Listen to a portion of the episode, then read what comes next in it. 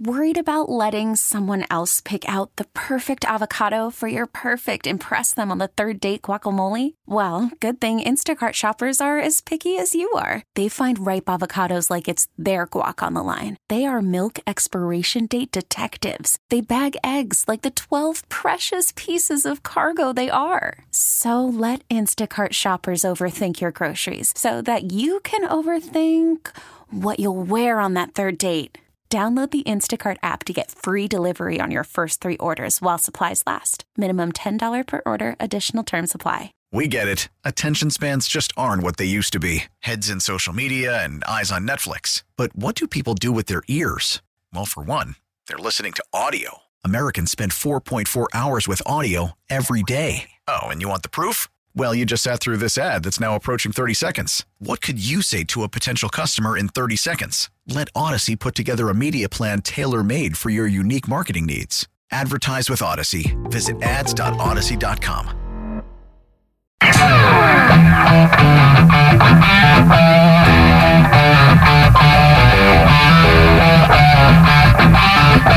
Now back to Damon and Ratto on 95.7 The Game.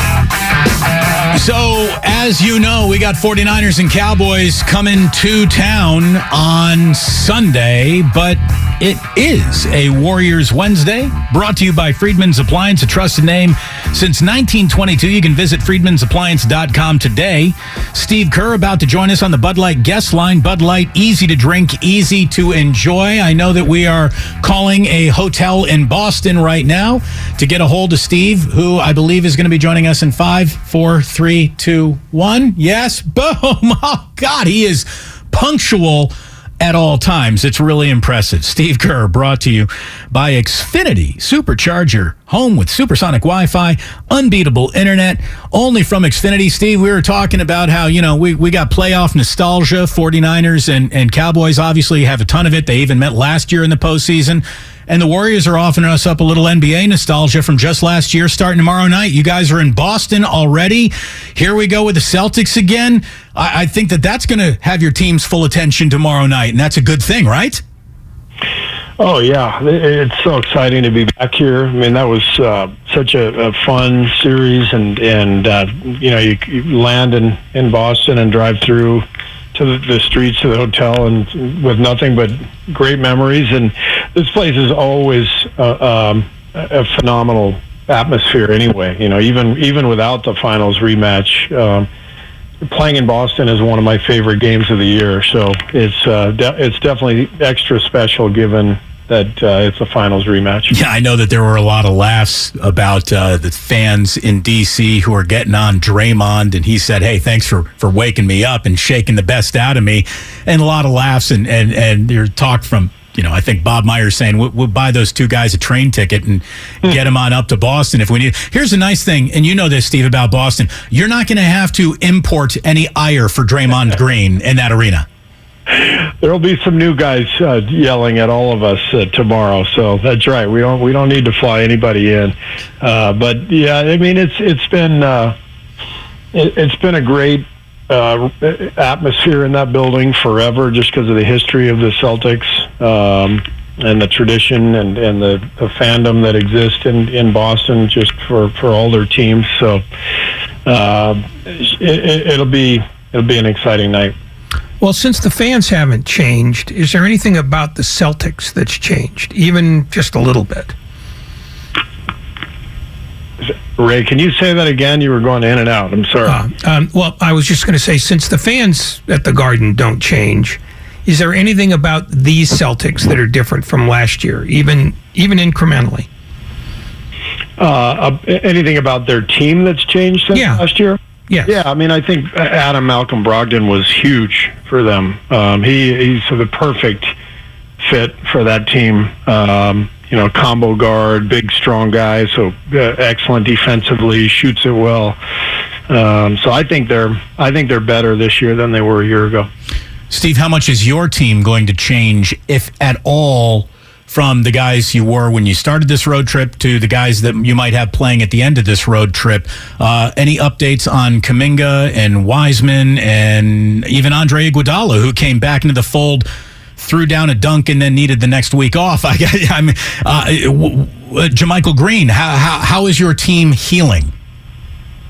Yeah, so we had a, uh, a practice in Washington D.C. T- this afternoon before flying to Boston, and uh, J.K. and uh, JaMychal both uh, scrimmaged. Uh, we had a, a three on three with with you know some of the guys who don't play as much, and and and those two guys. Uh, you know, just coming back from injury. So, um, you know, they were rusty as you, as you would expect, but it was great to see them on the floor. They looked healthy, and um, I think there's a there's a chance that um, maybe they could play um, in Cleveland. I, it, I I doubt they they would play tomorrow, but uh, I'd say there's a chance that that those guys could play in Cleveland. Are there any other accommodations for this back to back that you're making, uh, sort of rotation wise? Uh, we'll see. You know, we always sort of wait and see.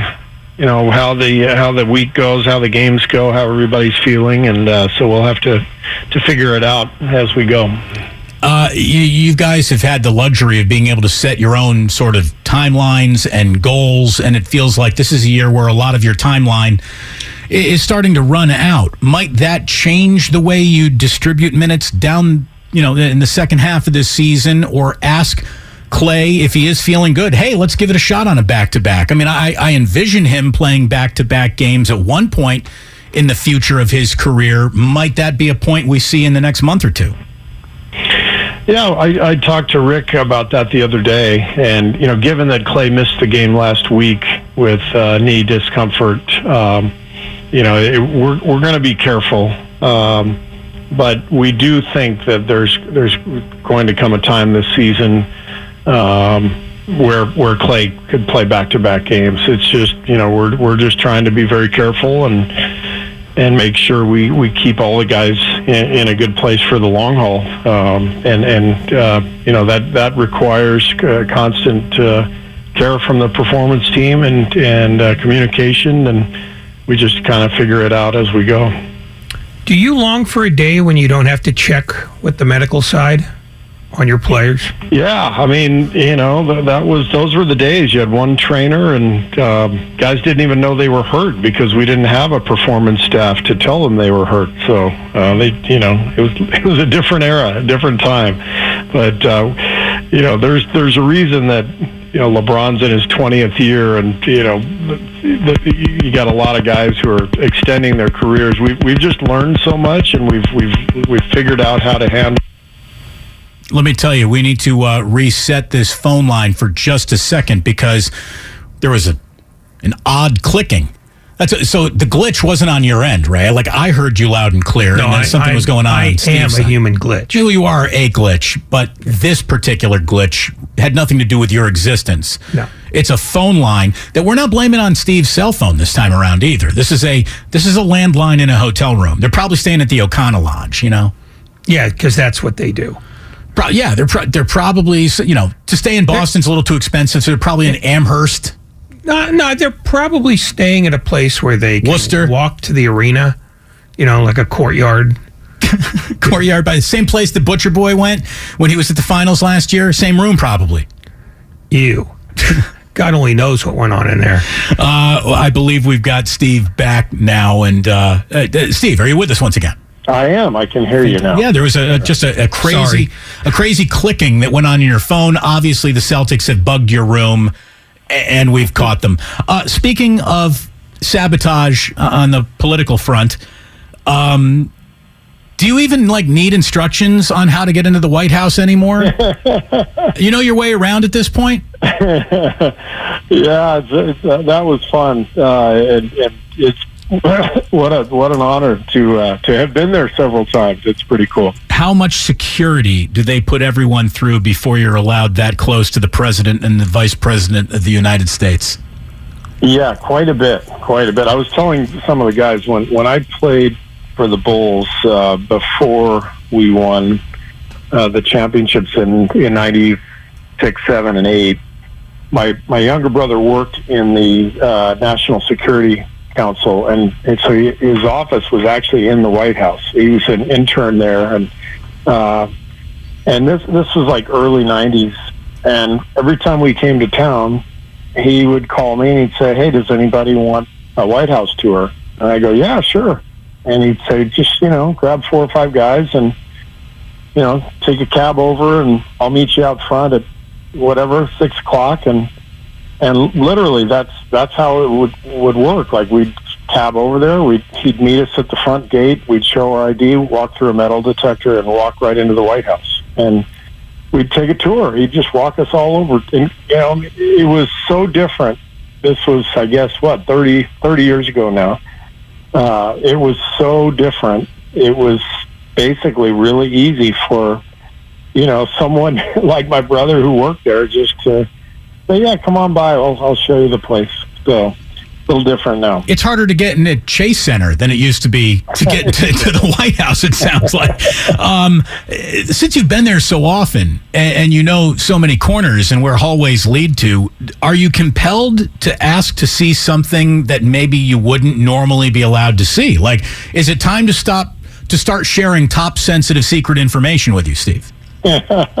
Hey, uh, you know, when you're in there, there's just uh, you, there's a reverence. There's just you, you're just so uh, awed to you know by by the surroundings that uh, you, you just there, there's a sense of I don't want to screw it up. I, I don't want to screw anything up. I'm just going to behave and uh, whatever they ask me to do or tell me to do, that's what I'm going to do. And uh, it, it's um, it's a pretty incredible place. Just the uh, the inspiration of all the all the history that exists there, and thinking about all that has happened there, uh, and then to be there and and to have the president, you know, be so uh, personable and and kind. Um, man, what a what an experience. So Draymond's even on his best behavior at the White House. Even Draymond. He didn't try to record a podcast from the war room or anything like that.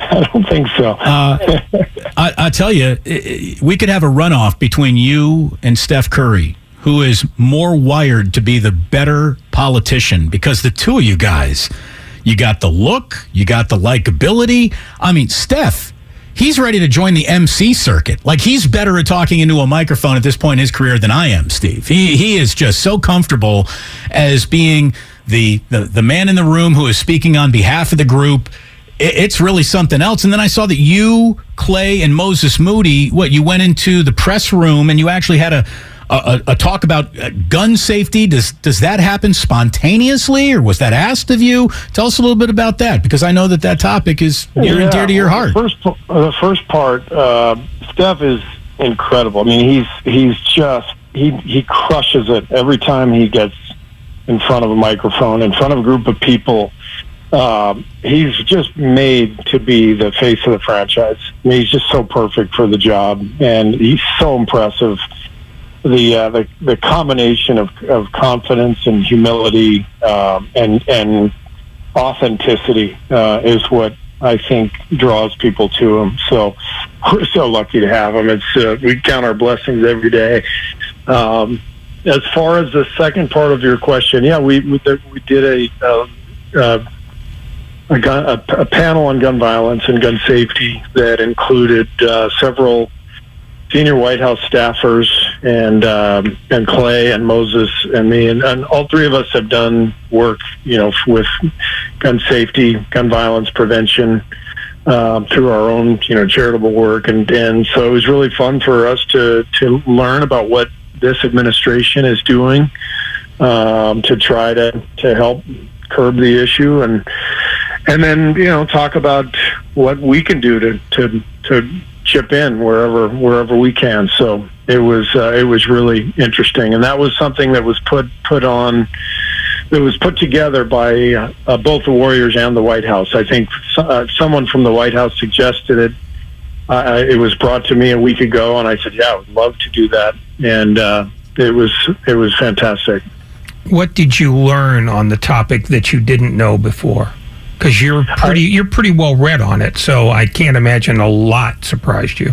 No, I, le- I learned that you know the president has uh, executive authority to to issue certain executive orders as it relates to this stuff. So um, you know the, the president can't sign an executive order to to ban you know, AR-15s or something like that because that's you know protected by the Second Amendment. Um, but the president did recently ban um, the sale of a contraption that apparently is used by shooters to improve their aim, and it's something that they attach to the gun and then, you know, kind of uh, put on their shoulder or their elbow or something. I had never heard of this this this item, but apparently it's been used by, you know, by uh, people in mass shootings, and uh, because it's not the gun itself, the president actually has the authority to sign an executive order and ban the sales of that and I had no idea. I had never heard of that, so that was something I learned. We, we obviously know how gun violence is, has touched your life. I did not know that Klay Thompson or or Moses Moody, uh, mm-hmm. you know, carried a torch for this particular topic. How how and why do they relate to it? Know, Moses does a lot of work in, in Little Rock, his hometown, um, with uh, young people, and um, you know, pretty much every corner of our country is is touched by by gun violence, um, as we know um, all too well.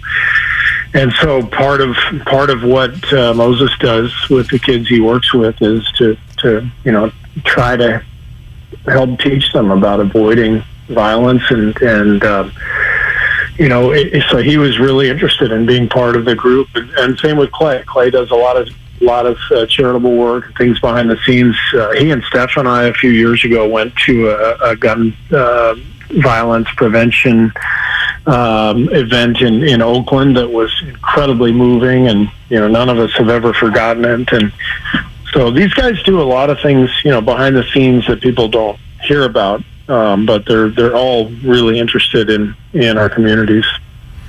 With all the things that you got to do yesterday, um, how I don't know if jarring is the right word, but I'll use it because I don't have a better one. How jarring it was to get back to the business of basketball, at least in preparation for Boston and Cleveland. I mean, that seems like a an unusually strident uh, leap. You know, it was uh, it, it, was a wonderful day yesterday. I mean, it's it's such a uh, a great reminder of our accomplishment, but also of our opportunity that we have in, in this country um, to do what we love to do. And, and uh, so I think there was just a feeling of gratitude from all of us yesterday. And then, you know, you wake up this morning and it's just back to work. And um, so I, I, the, the good thing is we all really love what we do. So we went to practice and there was music blasting and guys were getting a ton of shots up and you know, a lot of laughter, and uh, then we got on the plane to Boston. So we're um, we're right back at it. Mr. Fab, E40 or Too Short? Which one of those three guys is getting a 10 day contract with you? I, I think it's got to be E. I mean, just because he's, you know, I mean, he, he's such a big fan. He's already got the jacket. Um, he's he's next to us, you know, every game. And and by the way, I've heard he had he had game back in the day. I've talked to a couple people who knew him. Um, you know, when he was a teenager, I I've heard he had he had a nice game. All right. Well, I mean, he's he's tall. He's a big guy. Probably, you know, could throw a box out around. It's tough yeah. to get around. Uh, are these guys on the team plane? Do they get access? no, no access to the team plane. I, I look at it this way: I've seen a lot of teams roll into the White House I've never seen any team roll in with three bona fide, totally legit rappers like you guys just did. Warriors remain the coolest team in sports, and that's all there is to it. Steve, thank you very, very much for joining us. Good luck in Boston. Good luck with Cleveland. Boy, that's no easy task. Donovan Mitchell, sort of reborn in that uniform, is he not? He's been amazing. Yeah, so tough back to back, but we're, we're excited for the challenge. Good luck, and we'll see you next week. Thank you so much. All right. Thanks. We'll see you. Steve Kerr, you're on 95.7 The Game. Mr. Fab, little game maybe, too short. Again, the problem is the scouting report is in the man's name. Too short to be considered a, a, a basketball entity. E40 had game. All right, I, I you're not going to need to sell me hard on that. I believe that. Low block, I presume. Low block, and I just like John Salley level can't get around my behind. Big booty. Yeah, I could see that. Although John Salley, I mean, He- he you had a could- dumpster. That was real estate. He had a dumpster. Uh, anyways, thanks so much to Steve Kerr for joining us from Boston. They got the Celtics tomorrow. They've got the Cavaliers on Friday, which means, Ray, you and I, short shows on terrestrial radio, but when we're off the air, because John Dickinson's going to get you ready for both of those basketball games with Warriors live at 3.30 tomorrow and on Friday, Ray and I are going to be over on the stream, in the stream, islands in the stream. That is what we are. Don't do that. Do you want to be Kenny or Dolly? Neither. Thank you. Uh, so, look, we got an awful lot still happening today. And really, at five o'clock, it's, with all due respect to Justin Smith and Steve Kerr, the conversation we've been looking forward to the most this week. The one guy that you want to talk to the most this week. 49ers, Cowboys week, we got him. Michael Irvin here at five o'clock this afternoon. We're really, really looking forward to talking to him about the game that he just attended in Tampa. You probably saw him hugging Jerry Jones at the end of that game. We'll find out who did the most amount of swearing as points after touchdowns were being missed one, two, three, four times in a row. Was there a celebratory fifth point after touchdown dance either created by Michael Irvin or Jerry Jones. Again, they were they were together. And will they be? blah, Look at it this way: there's no doubt. There's absolutely no doubt that Jerry Jones is going to be at Levi Stadium on Sunday. I wonder if Michael Irvin is going to be there. That's one of the many questions we will have for him about the 49ers and Cowboys matchup. And obviously, we're going to have to walk down memory lane a little bit with Michael because who knows memory lane than a guy who played in the middle of memory lane. So we'll find out if he still carries uh, some animus in his heart, if you will, since the word hate was not liked by someone else earlier today in today's show, and we want to make everyone comfortable. it's the goal of the show, right? to make every listener comfortable. How are we doing? I haven't been comfortable since I got here. Well, that's all right. That's normal. Uh, when we do come on back, though, you know, sometimes when you're giving a compliment to the new boss, you're also taking a huge shot at the old boss. Did you read Sam Farmer today in the LA Times by any chance, Ray? Did you see the column that he had about Anthony Lynn? It was a really nice profile of his career, how, you know, what didn't work out for him as head coach of the Chargers has really paid off for him now as the running game and assistant head coach of the 49ers under Kyle Shanahan. And he actually did a year, not even in purgatory, but he was with the Lions for a minute there before he is now with the uh, the 49ers. And he's got a lot to say about how the 49ers go about running business and how I'm guessing the Chargers go about running or went about running their business and how that is a big difference in between these two franchises. So we're going to take you into that story. We'll even throw out a future bet or two before we have Michael Irvin joining us live at 5 o'clock here on 95.7 The Game. So don't you go anywhere. It's Damon and Ratto. The merch store is open. You got to check out the relevant shirt about Brock Purdy. It is fantastic. Uh, anything you might need, you can find at 957thegameshop.com. We are also brought to you by calhope.org. Worried about letting someone else pick out the perfect avocado for your perfect impress them on the third date guacamole? Well, good thing Instacart shoppers are as picky as you are. They find ripe avocados like it's their guac on the line. They are milk expiration date detectives. They bag eggs like the 12 precious pieces of cargo they are. So let Instacart shoppers overthink your groceries so that you can overthink what you'll wear on that third date. Download the Instacart app to get free delivery on your first three orders while supplies last. Minimum $10 per order, additional term supply. Selling a little or a lot? Shopify helps you do your thing, however you cha-ching. Shopify is the global commerce platform that helps you sell at every stage of your business. From the launch your online shop stage, to the first real life store stage, all the way to the did we just hit a million orders stage. Shopify is here to help you grow. Whether you're selling scented soap or offering outdoor outfits, Shopify helps you sell everywhere. From their all in one e commerce platform to their in person POS system, wherever and whatever you're selling, Shopify's got you covered. Shopify helps you turn browsers into buyers with the internet's best converting checkout. 15% better on average compared to other leading commerce platforms. And sell more with less effort thanks to Shopify Magic, your AI powered all star. Shopify powers 10% of all e commerce in the US. And Shopify is the global force behind Allbirds, Rothy's, and Brooklinen, and millions of other entrepreneurs of every size across 175 countries. Plus, Shopify's award winning 24 7 help is there to support your success every step of the way. Because businesses that grow, grow with Shopify. Sign up for a $1 per month trial period at shopify.com slash odyssey podcast, all lowercase. Go to shopify.com slash odyssey podcast now to grow your business, no matter what stage you're in. Shopify.com slash odyssey podcast. We get it. Attention spans just aren't what they used to be heads in social media and eyes on Netflix. But what do people do with their ears?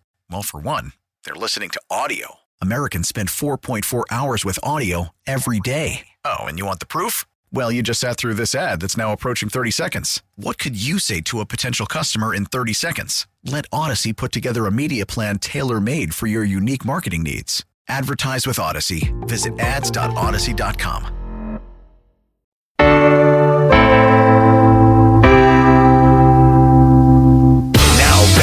Damon and Ratto on 95.7 The Game. The Road to Glendale brought to you by Meriwest Credit Union, working for you today, tomorrow, together. Thank you for stopping on by here to 95.7 The Game. It's Damon and Ratto. We just had Steve Kerr on. People on the YouTube chat page are saying, thanks for having President Kerr on. Yeah, guy's something else, man. Absolutely something else. He is a very good representative of the Bay Area. To have Steph Curry be pretty much perfect at it as well. I know this season isn't going the way the Warriors want it to, but they still represent the Bay Area very, very well. There is no doubt. And they did get to roll into the White House with Mr. Fab E40 and Too Short, which makes them the coolest basketball team in the NBA still. It does add another answer to the reason why they didn't go during the Trump administration.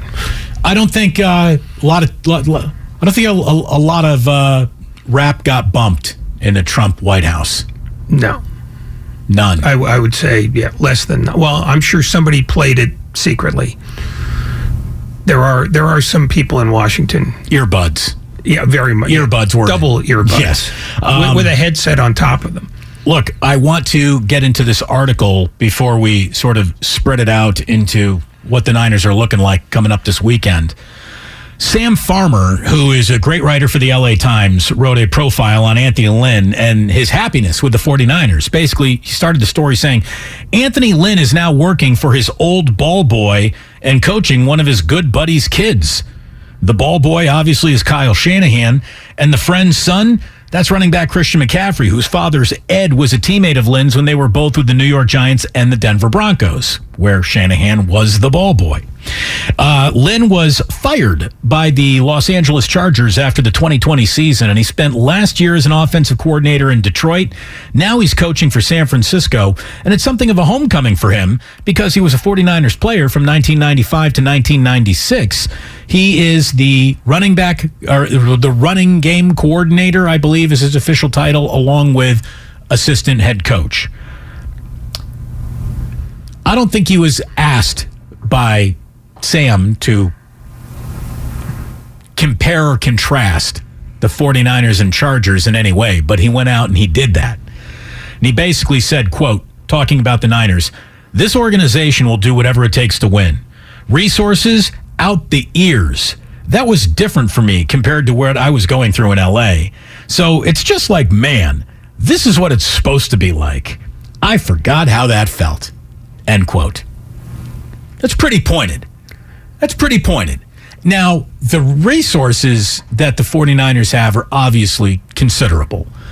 But it's funny, their facility doesn't necessarily reflect that. And I'm not talking about Levi Stadium, I'm talking about their actual practice facility.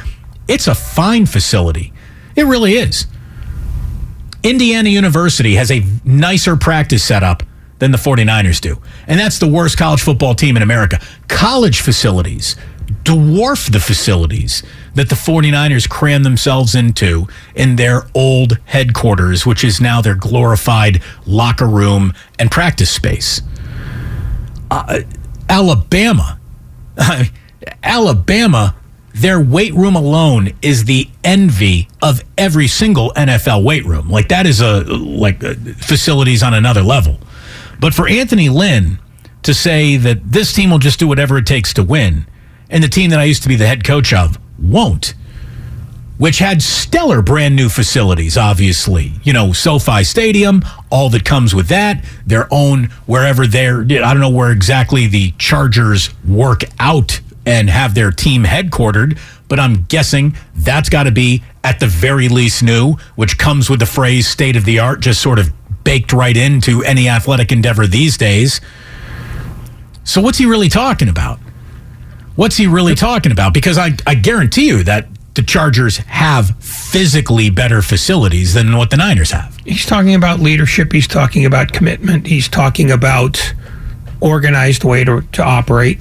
And it's not a surprise that the Chargers are at least moderately shambolic the way they go through coaches as quickly as they do. Um, there are some places where facilities aren't the field and the locker room. It's, you know, quick access to, you know, you know the best computer minds you you know you can you can get to. I mean, the the Raiders have historically been behind in that area too. So apparently, though, and I'll tell you this because I've driven past it when I've, I've popped on into Fortenbaugh's casa there in Henderson, and he lives right down the road yeah. from the Raiders facilities.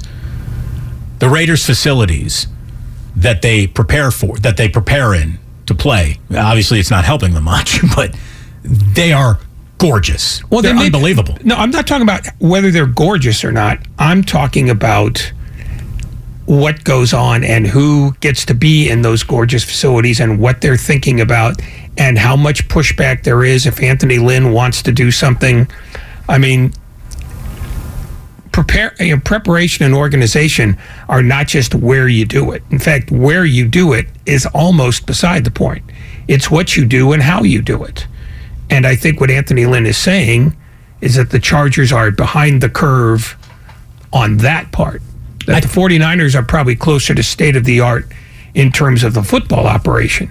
Even if the elevators, you know, may get stuck or you have to walk five extra feet to go to the bathroom I don't think that's what he's talking about. I think he's talking about sense of organization, a sense of purpose. The difference between a team that's gone to a Super Bowl, a conference final, and another playoff round in the last four years, and a team that always seems surprised when it wins, which is what the Chargers are. Well, luckily, they're not surprised very often then. They're surprised often enough. I mean, for a team that, you know, has these spectacular fiasco losses, they're usually in a position where that fiasco loss gets remembered because they're on the verge of making the playoffs or, you know, knocking on the door. They're not a terrible team in terms of results. But given the level of talent they've got and the shambolic organization above them, it's a wonder that they get there at all. Well, they never get it all on the same page. If they got the right quarterback, they don't have the right defense. If they got a hell of a defense, their offense isn't getting it done. Even if they have a good team, well, now the head coach is officially the question. They never have all angles of their triangle sharpened very, very well. Yeah. And look, we you know, there's been an awful lot of criticism thrown Jed York's way over the years here. From me on 95.7 the game and the old station too. Like Jed I think more than anything else, Jed York disappointed a lot of fans who thought that he really was going to represent new and modern NFL ownership as a clear leader. And then it, let's face it, the exit from Candlestick to Levi Stadium was a boondoggle that took a little while to recover from from a PR standpoint in the region and then the termination of Jim Harbaugh is where anyone else who was still in faith with Jed at that time after the move to Levi's, the rest of the fan base basically broke faith. And no one was very impressed by Jim Tomsula or Chip Kelly getting the jobs. And those looked like bad decisions. And Jed became persona non grata what I think Anthony Lynn is also saying here is that beyond the bad PR, Jed York is actually very good at this. You know, Damon, you might not like the stadium he built, but he built a stadium that took his team's wealth and put it in the top five in the NFL and will keep it there. He has run a an NFL team that has had no scandal, no off the field problems since Aldon Smith stopped driving directly into tree trunks to speak of. I mean, they really haven't. And I'm not saying that that's a bunch of choir boys or, you know, the the Jed York infamous quote of, you know, we, we want to win with class is what's really taking place here. But he is a good owner. I don't understand. Uh, there is no argument that you could make over the last few years that Jed York isn't a good owner. What would be your talking point if you wanted to prove in a court of law Jed York isn't a good owner? I don't know what you'd have.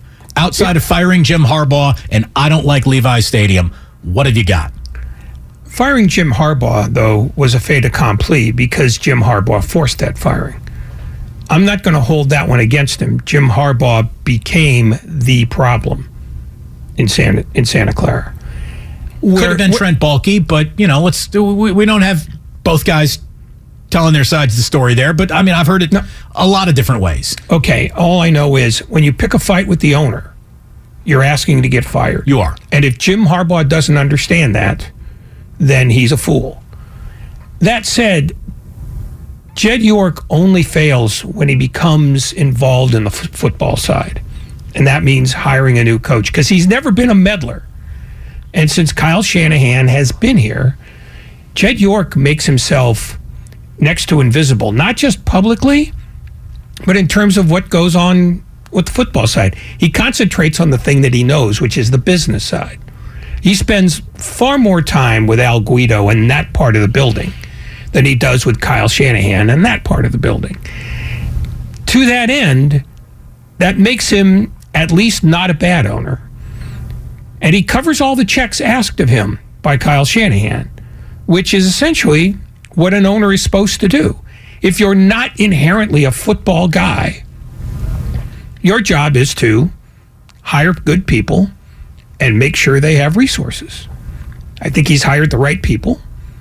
And as far as I know, they have plenty of resources. Again, to quote one more time from Anthony Lynn in the Sam Farmer LA Times piece This organization, talking about the 49ers, will do whatever it takes to win. Resources out the ears. This was different for me compared to what I was going through in LA. So it's just like, man, this is what it's supposed to be like. And I forgot how that felt. Anthony Lynn talking about his time now with the 49ers. And by the way, as a running game coordinator, doing a bang up job, Anthony Lynn. I, the one thing that I did like in that hard knock season was Anthony Lynn. I really liked Anthony Lynn. He came across great in all of his meetings in the ways that he would relate to players, in the ways that he was just so honest with his running backs at the time. He basically sat down a kid on HBO Ray and had a meeting about you're fat. And he didn't even joke. He didn't curb it saying, you know, you're a little overweight. You're carrying a little bit too much. He's like, straight up, you're fat. If you're going to play for me, you're not going to be fat. So you have to not get fat. And it was just very honest. I liked Anthony Lynn an awful lot.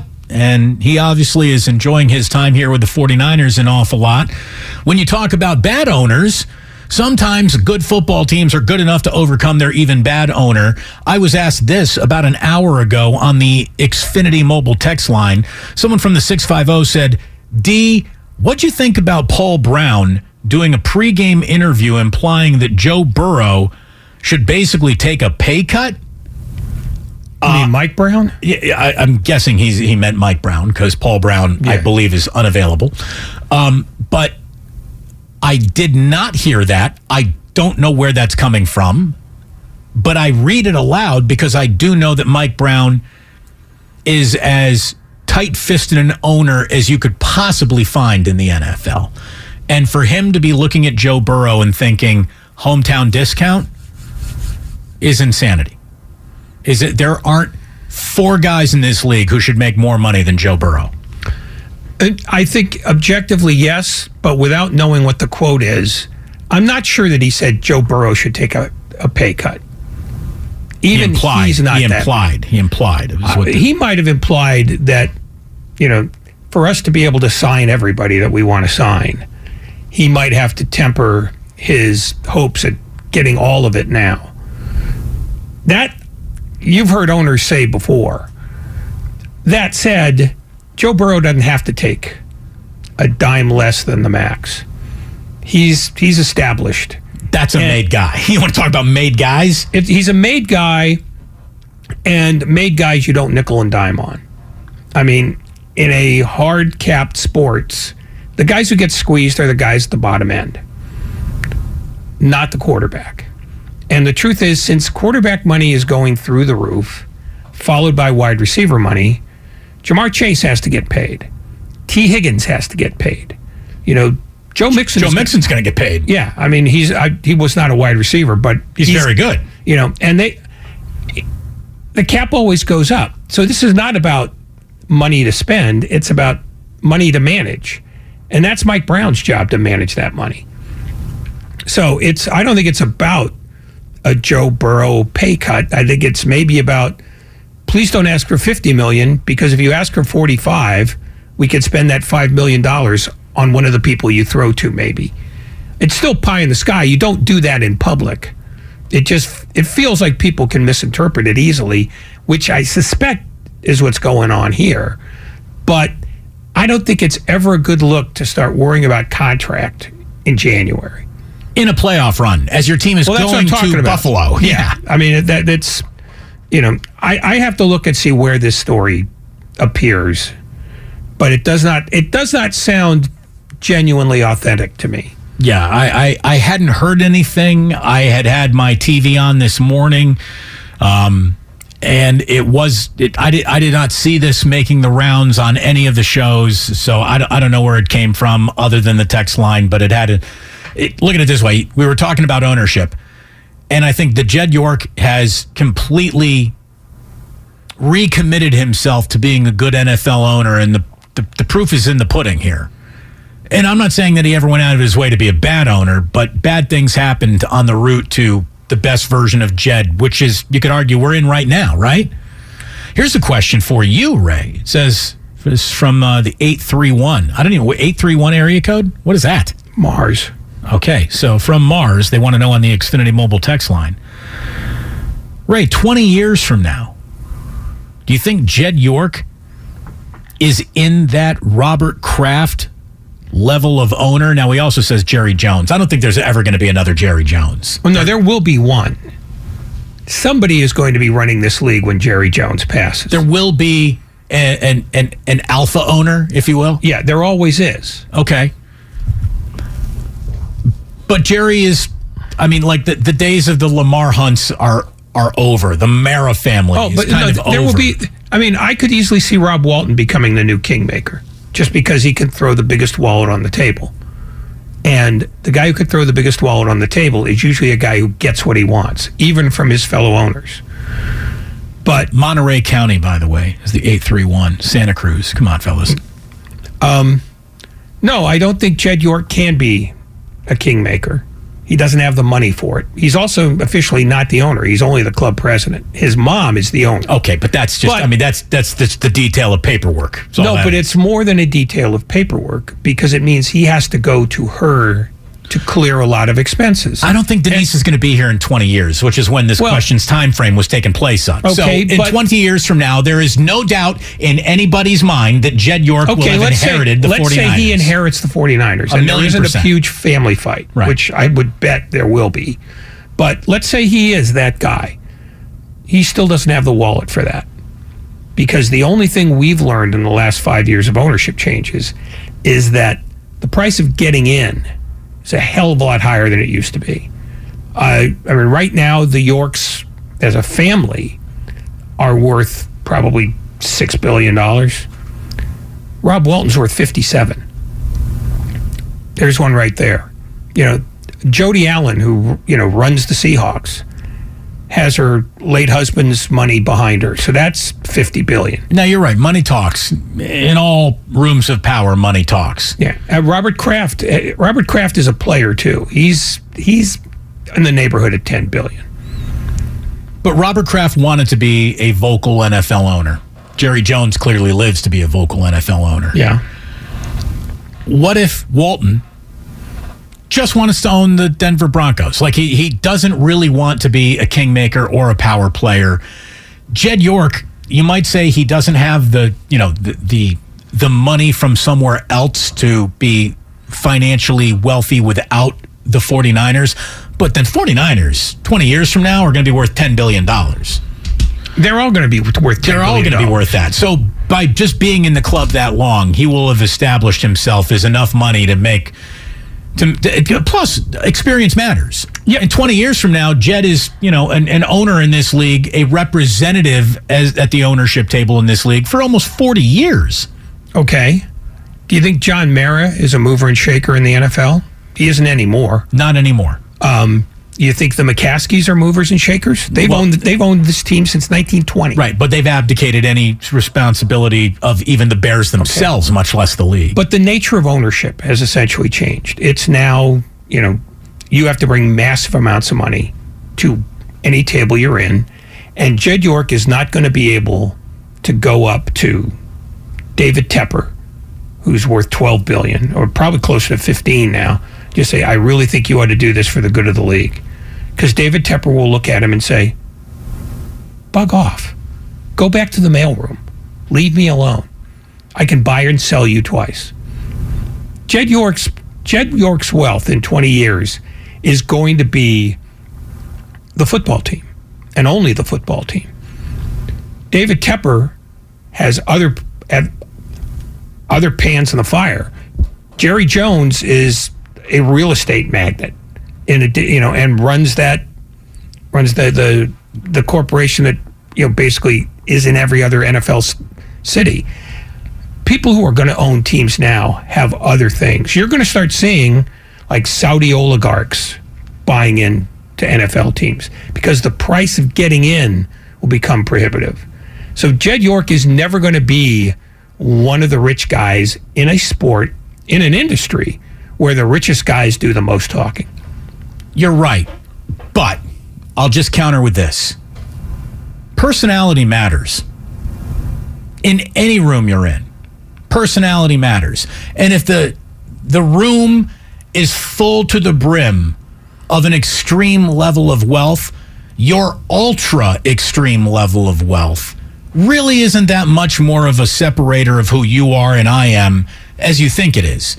Because at the end of the day, we're both, you know, we have enough money that we couldn't spend it all in our lifetimes. We have an, an ungodly level of wealth. So now it's about how do you treat people? How do you talk people? How do you build consensus? How do you go ahead and and and create alliances? And I think Jed is very good at those things. I've been at dinner parties with Jed York. I've watched him work the room. I've watched him get up and speak at charity events. I've watched him work the floor at Media Day at a Super Bowl in New Orleans. He's got a personality, Ray. And people like Jed York. And having people like you goes a real long way for any leader. But not in that room. That room is different than life. But people like Jerry Jones. No, they That's fear a Jer- they, no, they don't fear just fear no, him. They, They, like fear him too. Jerry Jones. They like him too. they they fear him because he can get things done to them or for them. Stan Kroenke is not a pleasurable guy, but he got into the club because he befriended Jerry Jones, not the other way around. This is about power. And in that room, power is the the the, the real separator. Clark Hunt has got plenty of money, owns the Kansas City Chiefs, is considered maybe the nicest guy among his peers that there is in the NFL. He is not a power broker. The power brokers are the guys who can just say, I'm too rich for you to push around. And Jed York, for all his attributes, and I'm not questioning a single thing you said about that, is not going to be able to be a power broker in that league, experience or no, Because the funny thing about when the richest guy in the room is a new guy, the richest guy in the room is going to want things to change so that it works in his advantage. And experience becomes less and less important. I just think that the, the club of billionaires is just different. I mean, there is no more successful league in any sport in the world than the Premier League. And the most powerful owners there are Saudi oligarchs who bought in in the last three years. And Russian oligarchs who just got thrown out the last time around. So take Yeah. all your money and power and beat it when the world says so. So Well, but that I don't see too. the world. I don't see the world walking into an NFL owners meeting and going, "You have to leave now." Hey, depends on what an NFL owners meeting looks like 20 years from now, I guess. How about this? When we do come on back, you want someone who knows what it's like to live, thrive in the rivalry that is 49ers and Cowboys. We got the right interview. It's the one we've been looking forward to all week long, all day long, and hopefully you have too, because he joins us next. It's Michael Irvin coming up in a matter of moments here on 95.7 The Game. Damon and Ratto brought to you by Fremont Bank. Full service banking, no compromises. We get it. Attention spans just aren't what they used to be heads in social media and eyes on Netflix. But what do people do with their ears? Well, for one, they're listening to audio. Americans spend 4.4 hours with audio every day. Oh, and you want the proof? Well, you just sat through this ad that's now approaching 30 seconds. What could you say to a potential customer in 30 seconds? Let Audacy put together a media plan tailor made for your unique marketing needs. Advertise with Audacy. Visit ads.audacy.com.